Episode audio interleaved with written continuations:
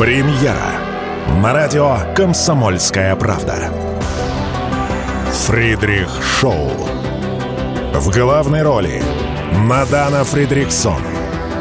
При участии агентов Кремля и других хороших людей. Автор сценария «Здравый смысл». Режиссер, увы, не Михалков. Слушайте с понедельника по среду 6 часов вечера по московскому времени. Что будет? Честный взгляд на 4 сентября. Ну что же, возвращаемся в студию после большого перерыва. Напоминаю, ну, для тех, кто присоединился к нам только сейчас – на втором часу нашего вещания, для кого-то первым, что это. Что будет на радио «Комсомольская правда»? Я Игорь Виттель. Беседуем сегодня, в основном у нас тема так или иначе связана с Украиной, и смена министра обороны, и мобилизация. Ну, в общем, как всегда, все, что связано с специальной военной операцией, немножко сегодня мы не, постарались не трогать, не то что постарались, как не, не получается обсудить G20, которая на носу, ну и встречу Путина с Эрдоганом чуть позже обсудим и другие международные новости. А на связи с нами в гостях у нас Олег Анатольевич Царев, политик, экс-депутат Верховной Рады. Здравствуйте, а, Олег Анатольевич. Здравствуйте. Ну, давайте, вам какая тема ближе, Коломойский или вот этот новый Рустем Умеров? О чем интереснее поговорить? С чего начнем?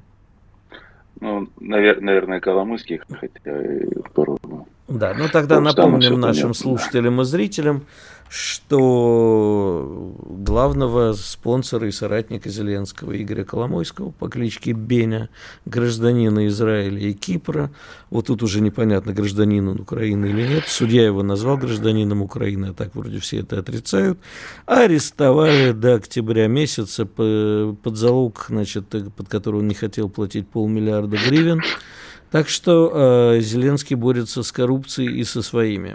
Олег э, Анатольевич, расскажите, зачем это Зеленскому? Ну, зачем это Зеленскому, это понятно. Вот, вот здесь-то как раз, в общем-то, полная ясность. Зеленский, э, Зеленский понимает, что наступление провалилось. Зеленский понимает, ну, с этим могут многие соглашаться или нет, но то, что его будут давить на какую-нибудь заморозку или на прекращение конфликта. Мы это, в общем-то, видим по заявлению зарубежных, в общем-то, политиков. Э, в Украине это понимают. И понимают, что каким образом можно давить Зеленского. Есть только один вопрос, который, э, который, э, которым очень легко давить украинских политиков, бизнесменов и остальных. Это коррупция. Вот. И поэтому по этой причине, а также по причине того, что коррупция это, в общем-то, очень сильно сказывается на рейтинге Зеленского, Зеленский начал борьбу с коррупцией. Вот он поменял э, э, военкомов, он меняет, э, он меняет министра, министра обороны. обороны да, и туда же вот главный коррупционер у нас, всемирно известный коррупционер, это Игорь Коломойский. Его знают во всем мире, что он коррупционер. И поэтому вот идет туда же арест и предъявление обвинения Игоря Коломойского. Это первая причина. Смотрите, сколько всего за раз. То есть э, Зеленский возглавляет процесс борьбы с коррупцией. Если он возглавляет, то его уже будет сложнее бить за коррупцию бить внутренним оппозиционным политикам к нему, э, иностранцам, да, вот этим э, органам. Вот посмотрите, как только чуть-чуть Зеленский начинал срываться там с крючка, и тут же начинала НАБУ, которая сейчас работает под контролем американцев, э, возбуждать дела против его соратников. Ну, вот, руководитель Верховного суда, да, вот там и другие случаи, вот предыдущие скандалы с Мин, Минобороны, это все начинали вот либо Соросята, либо американские органы, либо и в тот момент, когда надо было надавить на Зеленского. Вот сейчас Зеленский... Я правильно понимаю, образом... простите, Олег Анатольевич, что Зеленский решил теперь сам арестовывать своих соратников до того, как на них заведут дела противники? Да, Ну, Какая прелесть. Это гениально, да. Он, он это на высоком уровне играет. Ну, так, Угу. Ну, врага надо достойно, в общем-то, понимать, что это... То есть он, он понимает, как будут дальше развиваться события, и он, в общем-то, нивелирует удары по себе. То есть это, это одна из причин, да? Вот даже не одна, там вот целый пакет причин, которых я рассказал. То есть это работа на нивелирование удара против себя в будущем, плюс работа на свой аркад. Еще есть одна причина.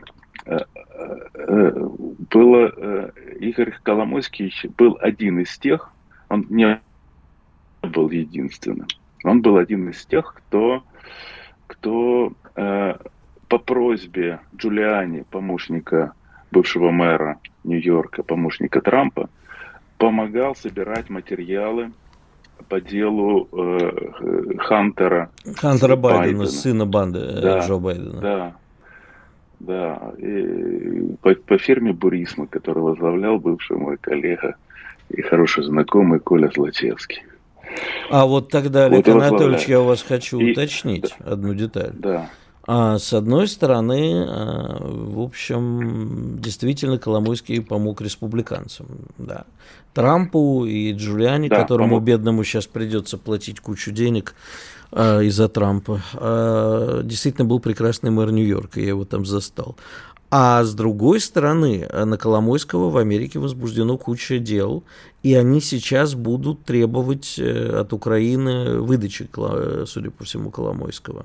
Вот как это Вы будет? у меня снимаете с языка, да, Игорь, у меня снимаете с языка. Уголовные дела по Коломойскому начались возбуждаться еще при Трампе.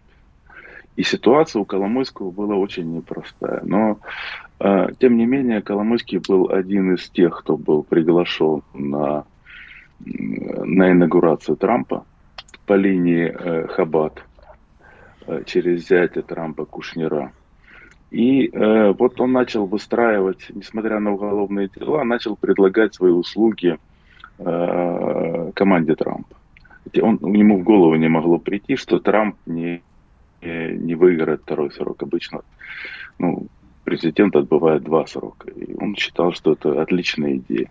И вдруг вот самый негативный сценарий, то есть он предложил свои услуги и действительно работал. Вот та запись, если вы помните, запись Шокина, угу. которая касалась Шокина, генерального прокурора Украины, когда Байден звонил и предлагал Порошенко миллиард долларов, а она как получилась? Это был э, разговор э, Коломойского, Порошенко с Байденом.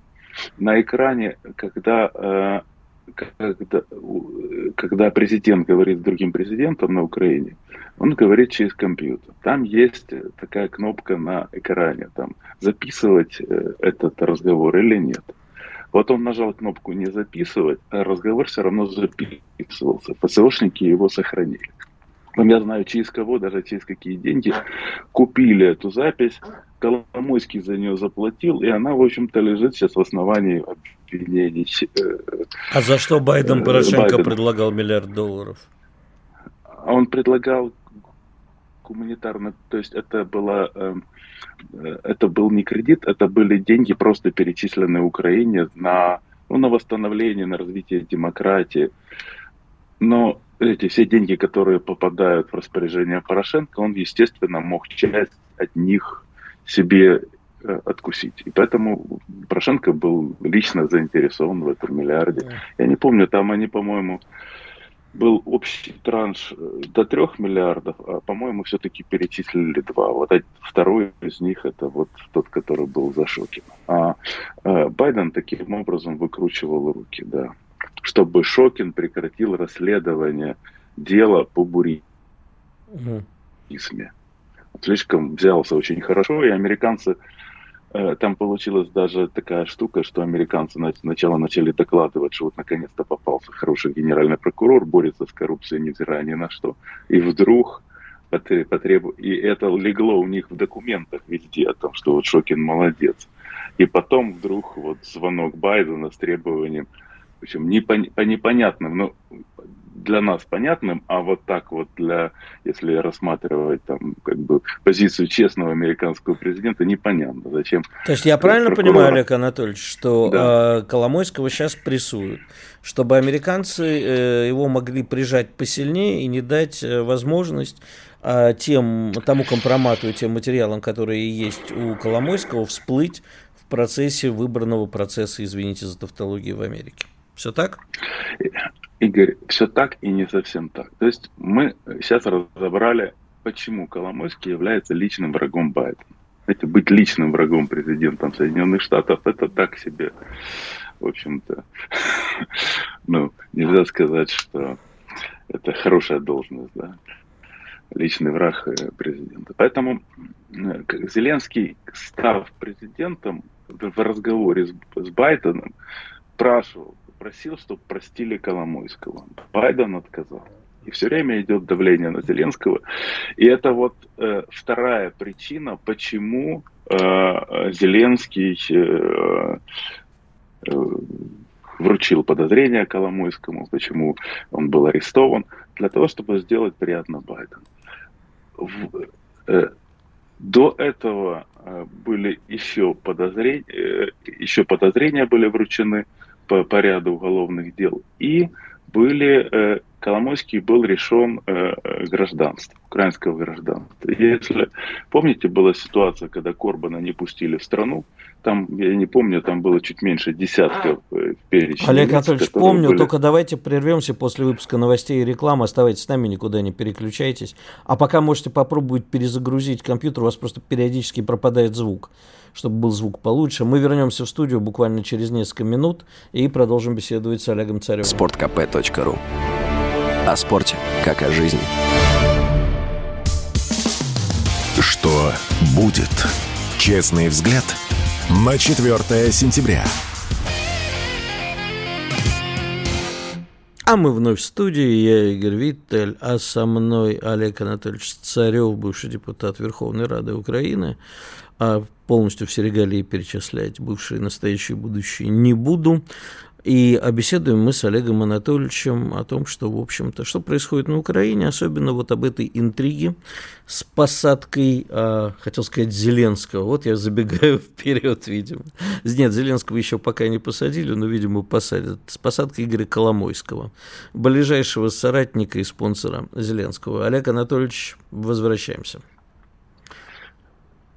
Да, здравствуйте еще раз, да. Я, я чуть приболел, прошу прощения. да выздоравливайте обязательно, да.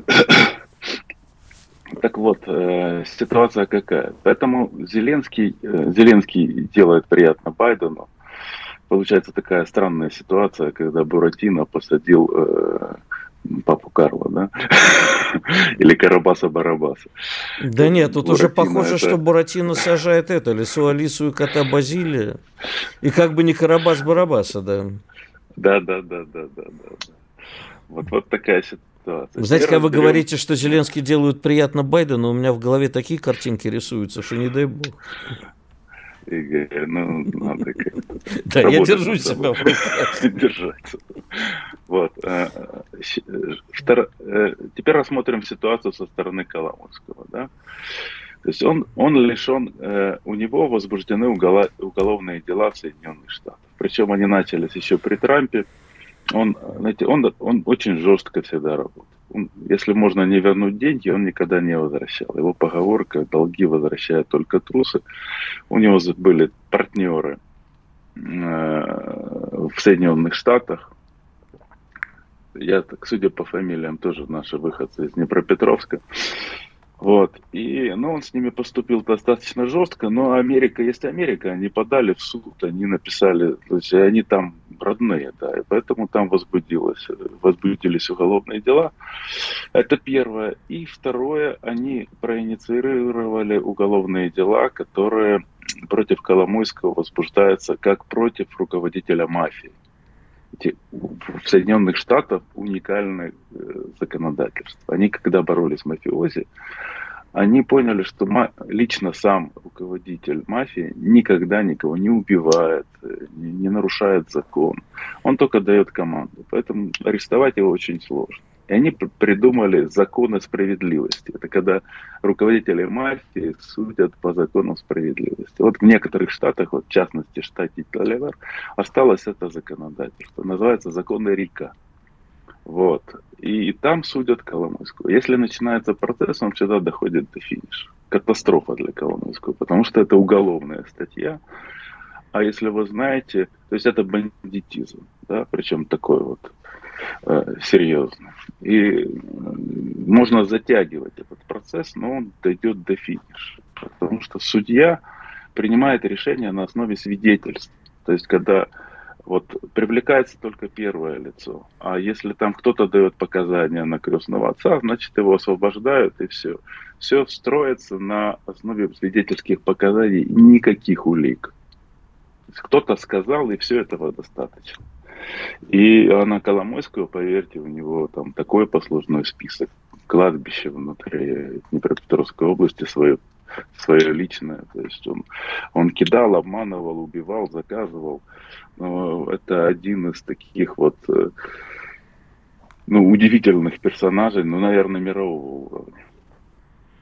А вот можно вообще... По, по, по, по, по дерзости, да, ведения бизнеса, да.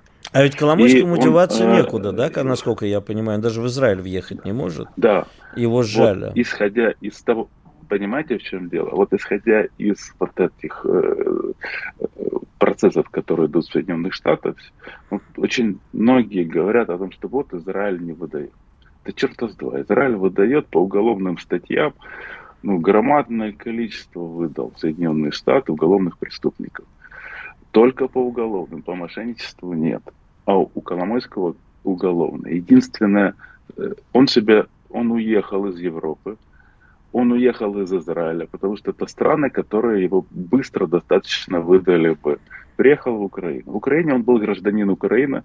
Как в Российской Федерации, у нас на постсоветском пространстве э, законодательство во многих республиках похоже. Своих э, Украина не выдает граждан. И тут Зеленский для того, чтобы на него все время было давление Соединенных Штатов, для того, чтобы сделать приятно Соединенным Штатам, а также вот, лишил Коломойского гражданства. Причем лишил его закрытым указом. То есть он сказал, что есть указ, но не распечатал и не выдал, и нигде не вывесил его. И поэтому обжаловать его невозможно.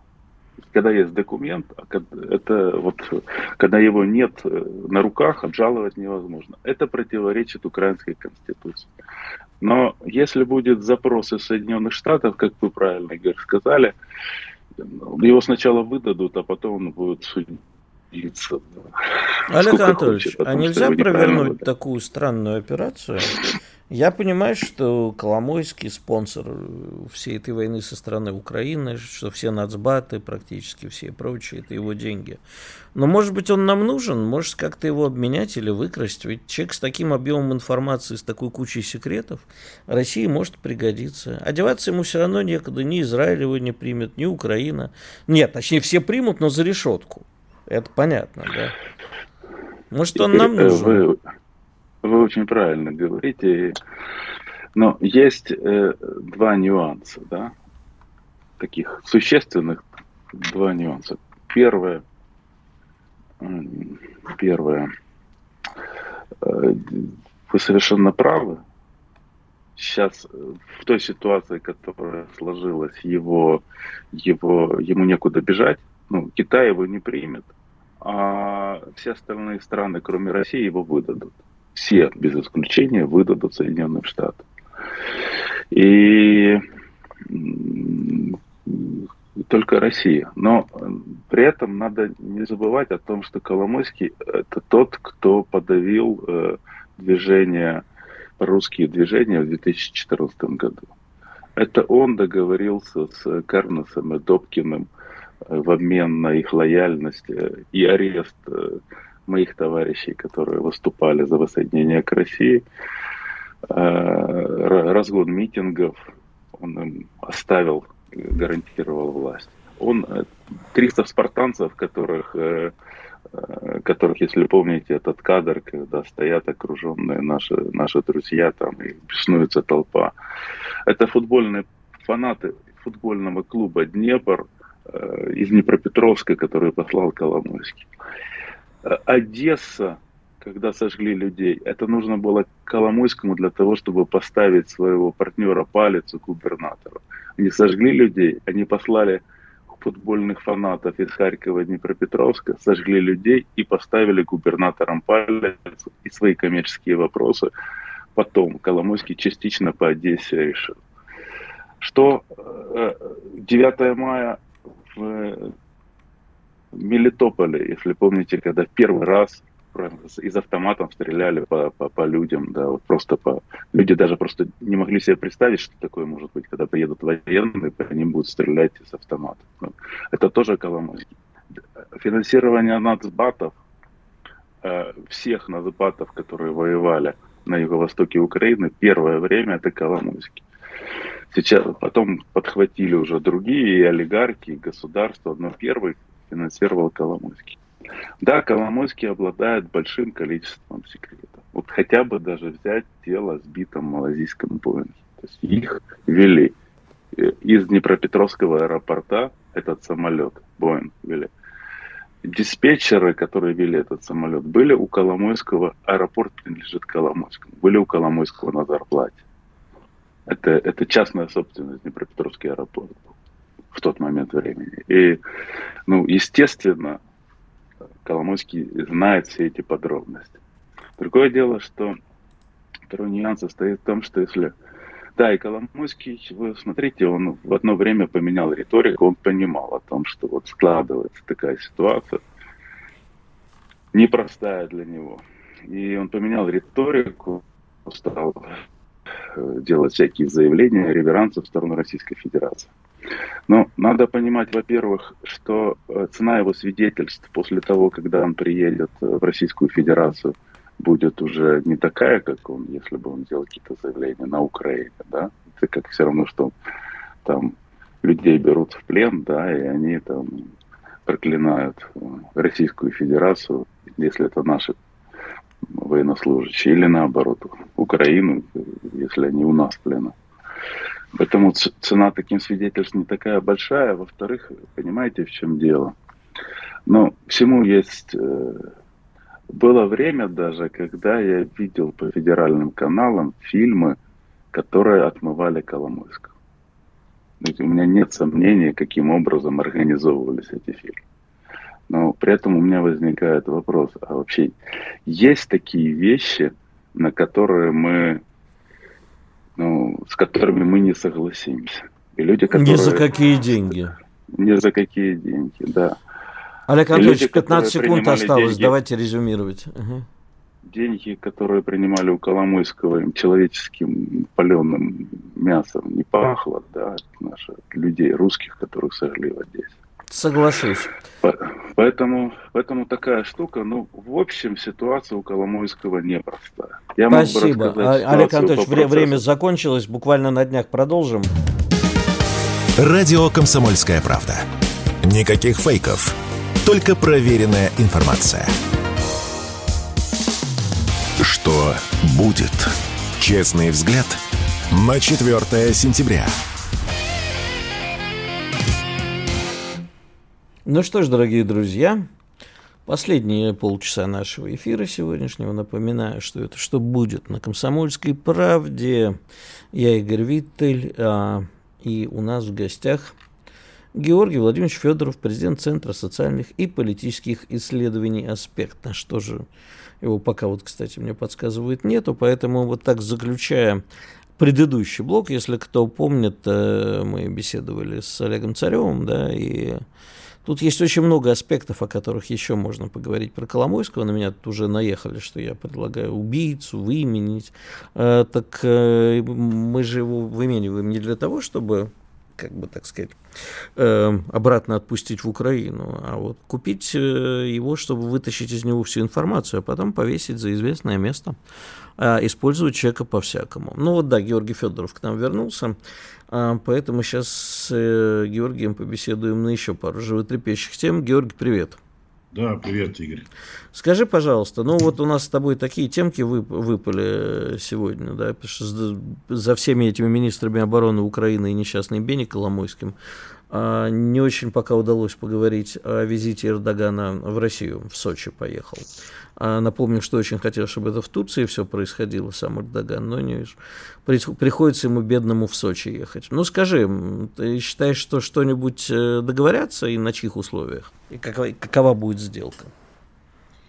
Ну, понятно, что ставки очень высокие. Если Эрдоган сам лично куда-то приезжает, соответственно, ему тоже большой интерес и в зерновой сделке возможный, да, и в других политических и геополитических раскладов, и не только на Ближнем Востоке, но и влияние на Украине, и, соответственно, на Запад тоже. Ну, надо понимать, что он такой Осман Паши, да, такой вот э, изуитский, э, ну, по большому счету, он не друг, да. И не, и не друг, и не враг, а так.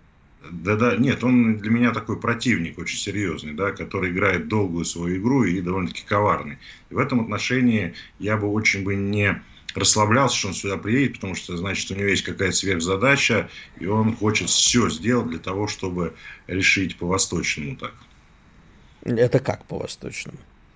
По-восточному ну, это как у Китая. Показать... Все в результате решить в свою пользу. Ну, вот так и есть. Надо понимать, что Эрдоган всегда э, чтит э, исключительно собственные интересы, и он будет, конечно, гнуть всю свою пользу такой через... А, такую... а мы такие дети, что ли, маленькие, которые скажем, ну да, э, Эрдоган, ну да, наверное, надо вернуть сделку. Мы ему и так уже помогли выбраться. Он у нас должен в коленях за это валяться до конца своей жизни. А он, поним... А потом мы эту сделку отобрали справедливо, хоть, хоть позже, после выборов, но отобрали, правильно сделали. Нет, то, что мы сделали, это правильно, но надо понимать, что Эрдоган вообще неблагодарный, если так можно выразиться, человек. Мы его спасли, не только выбрали, да, как ты говоришь, но мы его еще и э, жизнь ему спасли, когда им переворот делали. Так да. С ним бы, с ним бы все расправились очень быстро, да, скажем, как это они умеют. Поэтому в данном случае, ну, надо понимать, что мы не просто такие, как ты говоришь, э, э, доверчивые, да, но у нас просто очень сложная ситуация с союзниками, так назовем их так. И Эрдоган это понял и очень хорошо играет такую роль как бы такого очень такого сильного союзника. Но на самом деле понятно, что э, зерновая сделка в каком-то варианте она возможно восстанови, восстановится просто потому что ну как бы Э, нашему политическому руководству, когда он пошел на эту сделку, тоже какие-то интересы были, или коммерческие, или вообще какие-то там политические. Вот. Вопрос в том, на каких условиях она восстановится. Но то, что ее э, вообще отменили, с моей точки зрения, очень правильно, потому что э, мы с этого, ну, по большому счету, мало чего имели. Слушай, ну э, нам тоже как бы сейчас нужно действительно есть куда-то продать зерно, но дело не в этом. Я не понимаю, о каких союзниках идет речь. У нас всю жизнь были два союзника – армия и флот. Но в данном случае еще добавились ВКС. Других союзников у нас нет. У нас есть ситуативные попутчики. У нас есть на каких-то этапах интересы могут совпадать. Перестаньте называть Эрдогана союзником или врагом. Он, а, так же как и все остальные, да, за что его можно уважать, и, э, преследует только свои интересы. Россия должна преследовать свои интересы, а не говорить, ой, слушай, это друг, это враг – вот сейчас он нам помогает, да с любым врагом можно закрешиться, если нам в этот момент выгодно.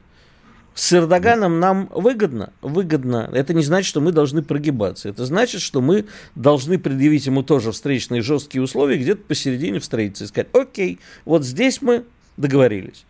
И, скорее всего, так и произойдет. А не идти на поводу, ну, пожалуйста, верните зерновую сделку.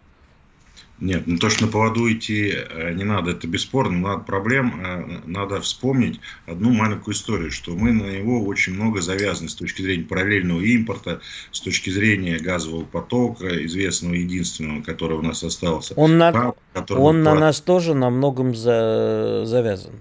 Потому ну, что если он поссорится с Западом в очередной раз, а он это регулярно делает, то единственное, на кого он сможет опереться, это на нас. Не на Китай, ни на кого. На нас он сможет опереться. Ну, Мы его единственная опора.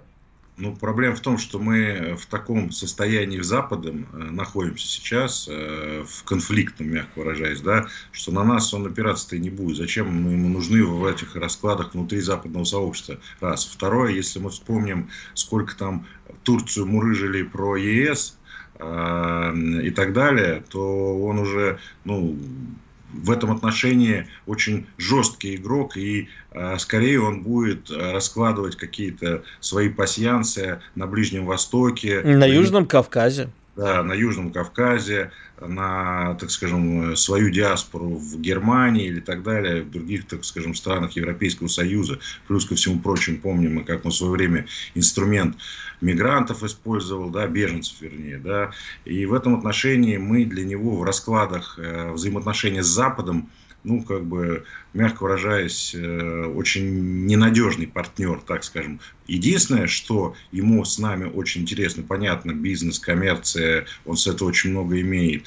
Плюс ко всему прочему, он распространяет свое такое политическое влияние, и в том числе и на постсоветские страны, и в том числе у него интересы есть и внутри страны. Вообще он хочет таким стать альтернативным лидером, да, исламских, если хотите знать. Ну и параллельно надо понимать, что а, он увеличивает свое влияние как раз на Западе, в том числе из-за того, что Запад с нами поругался, а он говорит, а вот я сейчас пойду и договорюсь, либо я что-то там, как некий такой золотой, э, золотая акция, да, и в этом отношении он четко свою линию двигает. Но, опять-таки, надо понимать, что мы э, очень часто, вот ты правильно сказал, что э, не надо воспринимать его как, друг, как друга. Я помню, в несколько лет назад, то он у нас еще был игиловец, то потом он лучший друг, помидорами не отделаете. Запрещенный игил, в России игиловец, да. Да, запрещенный абсолютно согласен, да. Вот, и э, чтем закон. Так вот, э, в этом отношении надо понимать, что он э, в этом и в других отношениях человек не просто э, свое дело делающий, иногда делающий во вред нам том числе обострение ситуации между Азербайджаном и Арменией, в том числе э, усиление влияния, так скажем, на постсоветских республиках и так далее. Ну, надо понимать, что плюс там Китай еще светится, который, так скажем, есть свои интересы. Нам нужно не просто жестко с ним общаться, а последовательно. Мы должны выработать определенную последовательную линию, как это делали, кстати, в Советском Союзе, американцы, там, не знаю, Израиль делает такую, у него есть определенная последовательная линия, и ей двигаться. Вот если мы выставим какую-то последовательную линию и будем как бы в этом отношении последовательны, то мы будем уже и с Эрдоганом, и с кем угодно выстраивать отношения такие, чтобы потом не говорить, что нас там обманули. Давай от Эрдогана к Пашиняну. Пашинян тут выступил, дав зачем-то итальянской газете «Ла Република» интервью, и выступил с утверждением, что Россия э, отдаляется от Южного Кавказа, говорит, что вот Россия всех упрекает, что ее вытесняют с Южного Кавказа, на самом деле сама с нами не хочет дружить. Опять во всем виноваты мы. То есть Пашинян сдает Карабах, а виноваты мы. Вот как ты считаешь, что нам дальше делать с армянами? Может, нам вообще оттуда уйти?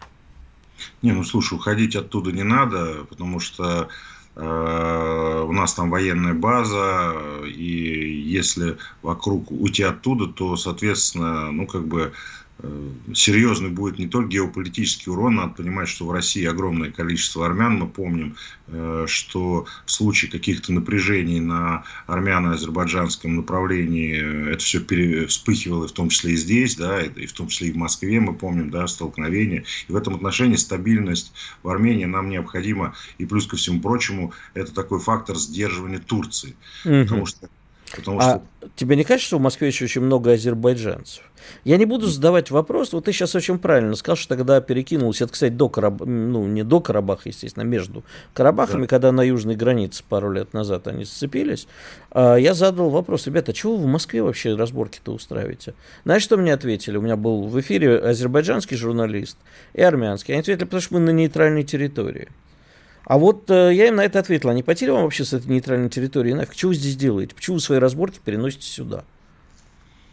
Ну, правильно. Надо понимать, что хорошо, хоть э, в этот раз э, наши правоохранительные органы сработали очень позитивно, они все быстро подавили, но тем не менее, еще раз повторюсь, уход из Гюмри, где наша база находится, и фактически, так скажем... 10 в, секунд осталось, Жор, как-то вот... То там, там нам надо оставаться, и э, Пашинян просто чуть-чуть пытается шантажировать и повышать ставки, но нам там в Армении от, оставаться надо 100%. Спасибо. Напомню, Георгий Федоров был с нами на связи связи, президент Центра социальных и политических исследований «Аспект». А мы с вами э, прервемся на выпуск новостей и рекламы, вернемся через пару минут и закончим наш эфир итогами. Громкий сезон на радио «Комсомольская правда». Громкие премьеры, громкие гости, громкие темы. Что будет? Честный взгляд на 4 сентября. Ну что ж, возвращаемся в студию. Последний кусочек нашего эфира. Время подводить итоги, как там было сказано. Время разбрасывать камни. Время собирать камни. Ну и, э, конечно, мы сейчас очень коротко поговорили с Георгием Федоровым о том, что же произойдет на встрече а, Путина с Эрдоганом в Сочи. А произойдет, наверное, следующее. В общем-то, если посмотреть, а мы сегодня практически не обсуждали то, что происходило сегодня ночью, а именно ночные бомбардировки дунайских портов, то, в общем, а, можно посмотреть, что после такой активной э, огневой составляющей переговоров, скорее всего, а, никаких уступок э, турецкой, а на самом деле украинской стороны с нашей стороны не будет. Наша задача следующая. Мы а, настаиваем на своих условиях, а условия, напомню, были и разблокировка портов для нас, а не для Украины, ну и э, то, чтобы э, поставки удобрений и так далее. Ничего из этого, да, безусловно, SWIFT для российского банка, чтобы можно было оплачивать Россельхозбанка. Ничего из этого выполнено не было. Ежели э, нас попытаются хотя бы продавить, я думаю, что наши отношения с Турцией будут э, испорчены э, с нашей стороной, и мы, э, наверное, начнем уже абсолютно другую игру. Что касается Армении, о которой мы не договорили, опять-таки действительно возникает такая вот ситуация, при которой нам все время предъявляют предъявы. Наши союзники, наши соратники по ДКБ, наши соратники по Еврейству, вообще по другим а, разным нашим а, союзам, где почему-то Россия оказывается всегда всем должна. Действительно, сейчас сложилась э, в Ацахе, в Нагорном Карабахе ситуация чудовищна. Заблокирован коридор, люди фактически находятся в блокаде. Действительно, э, людям, маленьким детям не хватает еды, воды, лекарств, всего прочего. Россия, по идее, по гуманитарному должна вмешаться. Но все забывают, что вообще у России-то есть союзник не только Армении, не только наша база в Гюмри. У России есть отношения со всеми другими странами, со многими, с кем-то хорошие, с кем-то плохие. Опять-таки, я против того, чтобы называть союзник, э, ну, отчасти ситуативный партнер назовем. У России есть еще Азербайджан, например, да. И как бы это цинично не звучало, сначала нам отношения с Азербайджаном, особенно в нынешнее время, тоже а, должны быть, а, наши отношения с Азербайджаном должны быть не тронутыми в худшую сторону а, в наше время, потому что есть еще у нас конкуренты, Азербайджан э, и партнеры конкурент. Нам не нужно портить отношения с Азербайджаном. И, безусловно, с гуманитарной точки зрения, конечно же, мы э, должны поддержать Армению. Но почему-то все время выясняется, что тот же Пашинян сдает Карабах, а мы должны его отстаивать с оружием в руках. Да? И э, тут э, вот это вот вечное со всех стороны наших бывших, наших бывших республик, наших соратников по СНГ и прочим блокам, значит, все время было, нет, Россия, ты должна, мы братья, Поэтому Россия, давай-ка ты бесплатник. Так, кстати, было и с Украиной. Еще все прекрасно помнят, те, кто ну, немножко постарше, помнят, как э, в 2000-е годы, каждый раз, когда затевался газовый скандал, Украина начинала опять кричать про москаляку на геляку, кто не скажет, что тут москаль, и э, прочее. Когда говорят, что вот э, такое отношение Украины к России началось с начала СВО, не верьте этим людям. И даже не с начала Майдана началось. Это было по крайней мере, с 2000-х годов, а на самом деле гораздо раньше. Поэтому, товарищи, когда нам садятся на шею, не надо нам давать садиться на шею. Ну, а что касается Украины и того, что мы сегодня обсудили с нашими гостями по поводу нового министра обороны, мне все тянет сказать нового президента. Но я думаю, что скоро нового президента мы тоже увидим. Не забываем, что, в общем, Запад склоняет Украину э, к выборам а Украина склоняет Запад, а ну-ка заплати за эти выборы. Но, скорее всего, какие-то выборы состоятся, и не факт, что Зеленский станет на них победителем. Я вообще считаю, и я еще раз повторю, я говорил об этом в эфире, правда, мне тут уже прилетело со всех сторон, а что ты имеешь в виду? Да вот, что я имею в виду. Я думаю, что а, на Украине рассерженные украинские патриоты, которые недовольны тем, как идет спецоперация, точнее, как идет контрнаступление со стороны Украины, вполне себе могут устроить э, большой бадабумс и кого-нибудь там свергнуть, захватить власть э, и так далее. Потому что они тоже а, часто говорят своему, а тоже имеется в виду э, не то, что, дорогие, вы подумали, а тут как бы у них свои есть разборки, кто, кто, кто не так ведет контрнаступление. Так вот, э, скорее всего, что мы в ближайшее время увидим какие-то разборки. Связаны они будут в первую очередь, конечно же, не только с контрнаступлением, но и с выборами в Соединенных Штатах. Правильно сегодня сказал Олег Анатольевич Царев. А Байден хочет э, крови Коломойского. Коломойский э, обладает слишком большим количеством информации и компроматом на семейку Байденов. И э, злейшие враги Байдена, а правильно назвал Олег Анатольевич, э, хотел сказать Коломойского, Джулиани, тоже обладают вместе с Трампом огромным количеством компроматов. Другое дело, что сейчас американская власть не дает разыгрывать этот компромат, не дает, э, чтобы там сейчас не всплывало на Байдена, пока импичмента нету. Но не факт. Если на самом деле а, действительно американские демократы, демократы в смысле демократическая партия, а, увидят, что есть Байдену некая достойная замена, которая действительно будет им выгоднее а, в данном случае не, не оставлять Байдена и не разыгрывать под его прикрытием карту. А карта какая? За спиной Байдена сейчас, да, вот кто входит в ближайшее число окружения, это такие крайние леваки. А, да еще и зачастую с э, неамериканским немножко происхождением, ну, и, там и латиносы, и прочие, которые могут разыграть такую действительно крайне левую карту, то могут найти действительно выдернуть Мишель Обаму или кого-то еще. И вот тогда тогда, а все будет уже интереснее. Тогда Баймана действительно могут отправить, э, устроить ему импичмент. В то же время сами республиканцы, которые будут разыгрывать тоже украинскую карту. А украинскую карту они как разыгрывают? Посмотрите, что заявляют практически все представители республиканской партии, имеющие хоть какой-то шанс на выигрыш. Они говорят следующее, ребятки, мы первым делом, это говорит и Трамп, это говорит и Вивик Рамасвами, и некоторые другие товарищи, мы как только придем к власти, мы обязательно сразу же закончим эту войну, говорят они. Поэтому вообще возникает ощущение сейчас, если посмотреть на все последние новости с Украины, что от Украины все устали, все только и ищут э, способ как бы из этого слиться, потому что уже не знают, что делать. Да, все э, варианты исчерпаны. Кстати, обратите внимание, Зеленский сейчас попытается разыграть карту, судя по карте его путешествий и заявлениям, попытается разыграть карту, найти себе союзников на Востоке, на Ближнем Востоке, в монархиях Персидского залива. Он отчаянно пытается там получить хоть какие-то деньги, хоть какое-то вооружение и так дальше потому что уже видно, что и Англия устала от э, своих ставленников, не, со, не сыграли, не сыграл ее рецепт никак, а заметим, да, что как бы вообще начинали э, историю с войной на Украине, начинал Британия. Они готовили э, военных украинских, они давали деньги, они всячески подталкивали Зеленского. Америка, если вы заметите, в это же время вела себя гораздо более скромно э, и особо такое не раскручивал потом уже ввязалась Америка, и как бы теперь на территории Украины еще идет схватка между Великобританией и США. Собственно, а кто здесь главный? Ну вот кто здесь главный.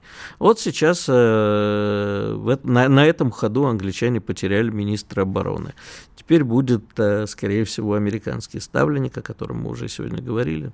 Крымско-татарский американский ставленник с... Э, как бы это сказать, э, с турецкими связями, давайте назовем это так. А я думаю, что сейчас всплывет еще много интересных э, взаимные сливы произойдут, взаимный компромат а, произойдет. Э, на эту тему. И, э, соответственно, будут и американцы, и англичане друг друга немножко подтапливать. Ну, и, скорее всего, вот в этой игре и президента на всякий случай поменяют украинского. Посмотрим. Ну и, кстати, да, идея э, о том, что они все разбегаются как тараканы по своим виллам, дачам, квартирам в других странах. Надо, кстати, как-то, раз уж борьба с коррупцией, подсказать Америке, Англии, а не конфисковать ли у коррупционеров. Ну, раз уж откуда у Зеленского такие деньги? Я вот заинтересуйтесь, товарищи. Вы же хотите, чтобы Украина боролась с коррупцией? Ну, пусть Зеленский сам с собой поборется и со, своей слуг... со своими слугами народа. Кстати, напомним, да, что сериал «Слуга народа» был спонсирован, и вообще вся эта политическая идея, сериал, а потом политическая карьера Зеленского была спонсирована э, Игорем Коломойским которого Зеленский теперь и посадил. Не знаю, я, наверное, согласен с версией, зачем он его посадил, что хочет сделать подарок Байдену. Но я думаю, что ежели э, Коломойского выдадут Америке, то он там так запоет по поводу Украины.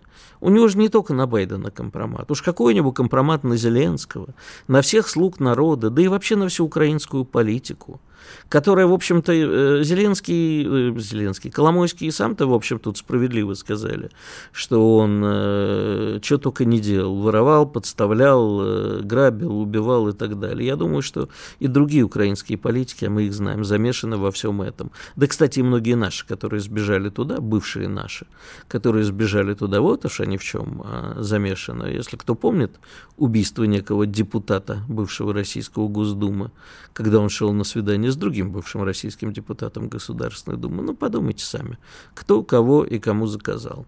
Ну что ж, на этом мы, в общем, сегодня подходим к концу. Надеюсь, что за сегодняшний вечер появятся новые новости интересные, которые нам будет с вами интересно и весело обсуждать завтра. Напомню, с вами был я, Игорь Виттель. Это программа «Что будет» на радио «Комсомольской правды». Радио «Комсомольская правда». Мы быстрее телеграм-каналов.